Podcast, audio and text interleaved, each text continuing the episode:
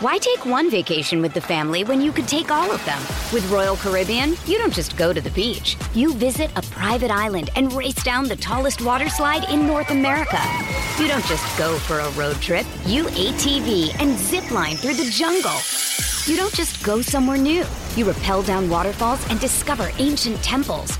Because this isn't just any vacation. This is all the vacations. Come seek the Royal Caribbean. Ships Registry Bahamas. Mother's Day is around the corner. Find the perfect gift for the mom in your life with a stunning piece of jewelry from Blue Nile. From timeless pearls to dazzling gemstones, Blue Nile has something she'll adore. Need it fast? Most items can ship overnight. Plus, enjoy guaranteed free shipping and returns. Don't miss our special Mother's Day deals. Save big on the season's most beautiful trends. For a limited time, get up to 50% off by going to Bluenile.com. That's Bluenile.com. With threats to our nation waiting around every corner, adaptability is more important than ever. When conditions change without notice, quick strategic thinking is crucial. And with obstacles consistently impending, determination is essential in overcoming them. It's this willingness, decisiveness, and resilience that sets Marines apart. With our fighting spirit, we don't just fight battles, we win them. Marines are the constant our nation counts on to fight the unknown. And through adaptable problem solving, we do just that. Learn more at marines.com. When you need mealtime inspiration, it's worth shopping Kroger, where you'll find over 30,000 mouthwatering choices that excite your inner foodie. And no matter what tasty choice you make, you'll enjoy our everyday low prices, plus extra ways to save, like digital coupons worth over $600 each week. You can also save up to $1 off per gallon at the pump with fuel points. More savings and more inspiring flavors make shopping Kroger worth it every time. Kroger, fresh for everyone. Fuel restrictions apply. All right, Steeler fans, it is Friday, and that means it's time for Behind Enemy Lines, where we go behind enemy lines to talk about the upcoming opponent. This time is a Saturday game. That sounds really weird. Steelers Colts in Indianapolis. Last time the Colts beat the Steelers was in 2008 for those keeping score at home. And with me, I bring in two people from our Horseshoe Huddle podcast, Andrew Moore. Andrew, go ahead and introduce yourself. How's it going? Hi, it's great to be here, Jeff. It's uh it's it's going to be a very fun matchup between these two teams on Saturday. Like you said, since 2008, I think I was in uh, eighth grade, maybe oh, the last gosh, time. Don't say that. You make me feel so damn old. I mean, 2008. Peyton Manning was, was, Peyton Manning was still the quarterback. yeah, I mean, I was a, eighth grade, just uh, just uh, really taking in uh, the full fandom of being a 13 year old, just loving watching Peyton Manning. But uh, a lot on the line on Sunday. It's going to be a fun time, or Saturday. It's going to be a fun time gosh 2008 when they lost my wife was pregnant with our first child i think. Like this is insane. Stop talking about this eighth grade crap but let's bring in drake. What's up drake? How are you Oh man, I'm uh, I'm great, and I, am right there with Andrew. It's gonna be it's gonna be a, a game that I think um, I think is riding on pretty much playoff contention. I mean, whoever wins the game is gonna have a leg up, and you know the Colts I think definitely are coming off of a major major uh, loss where you lose by 20 points, but somehow still find themselves in the seventh seed. So uh, right there with Andrew, you know I I think it's it's pivotal for both these teams to win, and both teams are walking in with backup quarterbacks as well, so it should be really interesting. Absolutely. And so the Steelers benefited greatly from the Colts losing last week to the Bengals, and it kept the Steelers in that top seven uh, bracket spot, whatever you want to call it, outside of the fringe. And that's where you want to be at this time of year. Let's talk about the quarterback position. Both have backup quarterbacks going into this game Mitch Trubisky, Minshew Mania, and Gardner Minshew. Minshew has been the starter, though, for the vast majority of the year. Have have there been any glaring weaknesses in his game that you've noticed? I mean, Anthony Richardson is an athletic freak, and that's such a different offense when he's in the lineup compared to now. What are we seeing, Andrew? We'll start with you. The biggest thing that that I think we've noticed from Gardner Minshew this year is just he hasn't handled pressure very well. And that's not the norm for Gardner Minshew if you look at past seasons. You know, he he typically gets the ball out quickly. He the pressure doesn't really affect him. He doesn't turn the ball over too much. But it's been a lot different this year. seems like the, the pressure is is getting to him. He seems very skittish back there in the pocket. Uh, sometimes at, at, some points in the game, you, he starts to see ghosts, starts to feel the pressure before it's even there. And and he certainly had uh, uh, his fair share of turnovers this year. So it's it's been different, but at the same time, he's been able to keep the offense afloat for for much of the season. When Colts fans thought everything was all doom and gloom as soon as number five went down in week five But the, the, surprisingly, the Colts find themselves in the thick of the AFC playoff race, and I, I don't think many other quarterbacks uh, would have been able to be thrown into this situation and keep the team afloat like Gardner Minshew has done. Very high level backup that the Colts have had this year. Now, Drake, I'm going to throw it over to you. Obviously, Andrew talks about how him not dealing with pressure. This then leads me to ask a question about the offensive line and pass protection. How has that been holding up for the Colts this year? Because clearly, the Steelers' MO is going to be pressure the quarterback, and we want to force him into mistakes. They take the ball away. They have a very good differential in terms of turnovers. Uh, Drake, how's the offensive line and pass protection holding up for Indy? You know, I think they've actually been. I, I think they've been fine. Uh, I think that a big issue with Gardner Minshew's pressure is that first off, it's kind of interesting. He sees it's almost like he just feels he feels ghost pressure. I mean, there's there's it's been documented. It's been seen that like there's times where he just feels the pocket collapsing a little sooner than what he than what it actually isn't. a great example is against the Bengals. I mean, most of the game they were rushing like four guys. I mean, and and there wasn't a lot of pressure getting to Minshew outside of Hutchinson. So um, I, I think that that, along with another huge thing, is Richardson can absolutely rocket the football down the field pretty much with no effort at all. And so Minshew's limitations as a downfield passer, I think Alec Pierce maybe just needed more time with Richardson, but he's he's not able to get the ball downfield, I think, as much or as accurately. And I just don't think he's a big high risk quarterback either. So that's affected the offense too. But like Andrew said, hey, He's played he's played better than a lot of people expected. The team's playing better than a lot of people expected. And hey, you know, he's he's still been able to right the ship at times and they're seven and six. So you can't really ask for much more from a backup. Now, Jonathan Taylor, obviously, is another big name guy. Was in the all the headlines to start the season with the holdout. Then he gets a new contract, but the thumb it is a thumb, correct? Like he had surgery on his thumb. Is he going to be in the lineup? I know he missed practice on Tuesday. I have not looked at the injury report yet. Uh, what's the status of Jonathan Taylor coming into this weekend? I don't think he's going to play. Uh, I mean, he he's just there. He's not there quite yet. Hasn't practiced all week. the The feeling within the building, it doesn't seem like he's going to go this week. And the, the biggest thing is, it's it may seem weird that a, a running back is held out because of a thumb injury, but when it comes down to ball security, I mean that's that's yeah. crucial, you know. And and a lot of people when when you first think about that, you don't you, or think about a thumb injury, you don't really that doesn't really hit you until you're like, okay, now I get it. So the Colts want to make sure that Jonathan Taylor is 100% healthy before he returns, especially with with part of the reason there was a holdout and part of the reason they had lost some trust between the two sides, Jonathan Taylor and the Colts, is because last year Jonathan Taylor felt like the Colts rushed him back too soon with that ankle mm-hmm. injury, and it ended up and it ended up becoming worse than than it was originally was. So again, the Colts are just taking everything everything with uh, with erring on the side of caution. Want to make sure Jonathan Taylor is 100. percent Want to make sure he can protect and handle the ball. And and when you have Zach Moss, who has performed pretty admirably this year, when Jonathan Taylor has been out, there's not really a reason to rush Taylor back. So the Colts feel very confident Zach Moss that he can handle those running back duties uh, because he's done so well this year as that number two and and honestly the lead back for most of the 2023 season. Yeah, and you want to keep Jonathan Taylor happy. So you yes. don't want to rush him back again for the second straight year. Now, Drake, give me a player on the offensive side of the ball that the casual NFL fan is not going to know about, but could have an impact in this game. You know, I mean, you bring up some of these names, even Zach Moss, Gardner Minshew. Obviously, people know those people because if you just watch highlight packages, you're going to hear them talk about them. Is there any player on the offense that you're like, you might not know who this guy is, but he might be making some plays on Saturday? You know, uh, it's a guy that I've become a recent, uh, recently a huge fan of, but always was when he got drafted, and that's Will Mallory, uh, tight end Will Mallory. He actually okay. had the most catches of any tight end in a single game against the Bengals, and that was a game where Minshew just couldn't find anybody. It seemed so. Um, I, I, think that he's emerging as an incredibly fast option. I think that he's really fitting Shane Steichen's offense well. He's got like 120 snaps, and he's second on the on the you know or second out of the Colts tight ends in catches.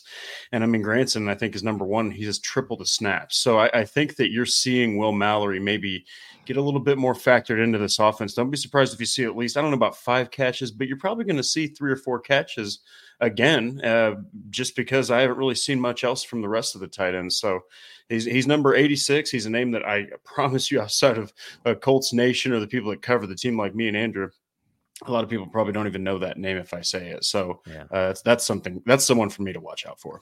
Considering the inside linebacker issues the Steelers are having currently, they're top three. They have one, and he's banged up, and that's uh, Landon Roberts with a groin injury.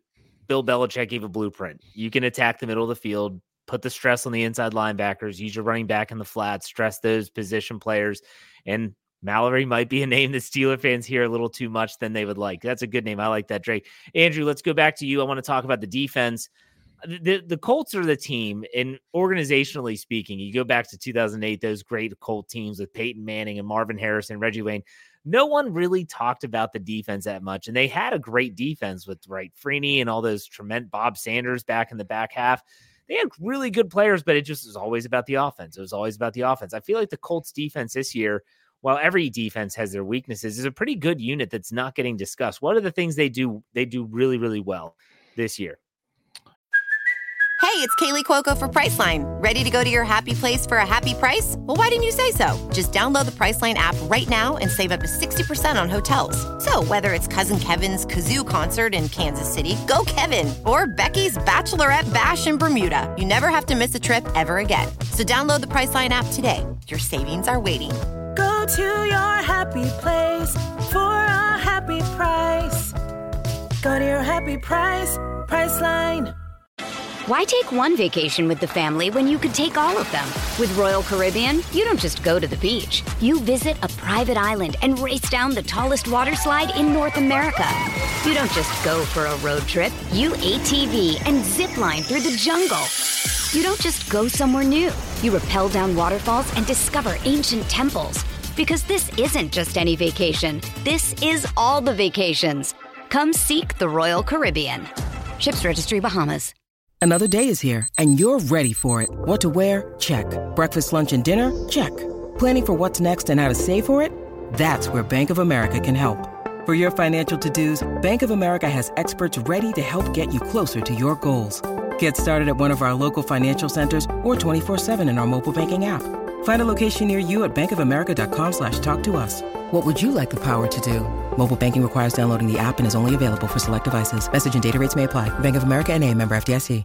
One of the things that I think has been maybe surprising, a lot of people didn't expect this out of their group, is they rush the passer pretty well. Uh, I, I, say that coming off performance against the Cincinnati Bengals, where they failed to get much pressure uh, on Jake Browning. But the Colts, with four games remaining, are only four sacks away from breaking the franchise record for sacks wow. in a season. They have 42 this year in the top five in the NFL. The franchise record is 46, and that's with Dwight Freeney and Robert Mathis yeah. absolutely dominating opposing offensive lines. So it's it's been Samson Ebukam, the the free agent signing from the 49ers, who has doubled his his career, uh, has doubled his career high in sacks. He has eight. Kwity Paye starting to make that that year three leap, seven and a half sacks. You're always going to talk about DeForest Buckner, one of the who I think is very still still very underrated in terms of top defensive tackles. You talk about the guys like Aaron Donald, Chris Jones, uh, Cam Heyward, who I think is is also goes in mm-hmm. that category being underrated. DeForest Buckner's right there with those guys.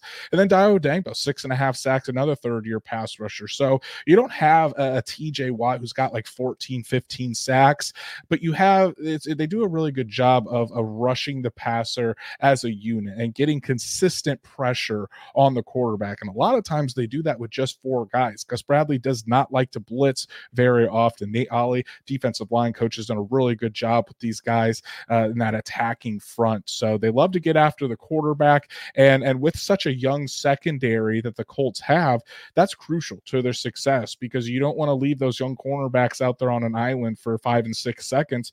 The, the opposing quarterback's going to pick you apart. So a big, big key to the success of the Colts is when they get pressure on the quarterback, usually you're looking at a good day for the defense.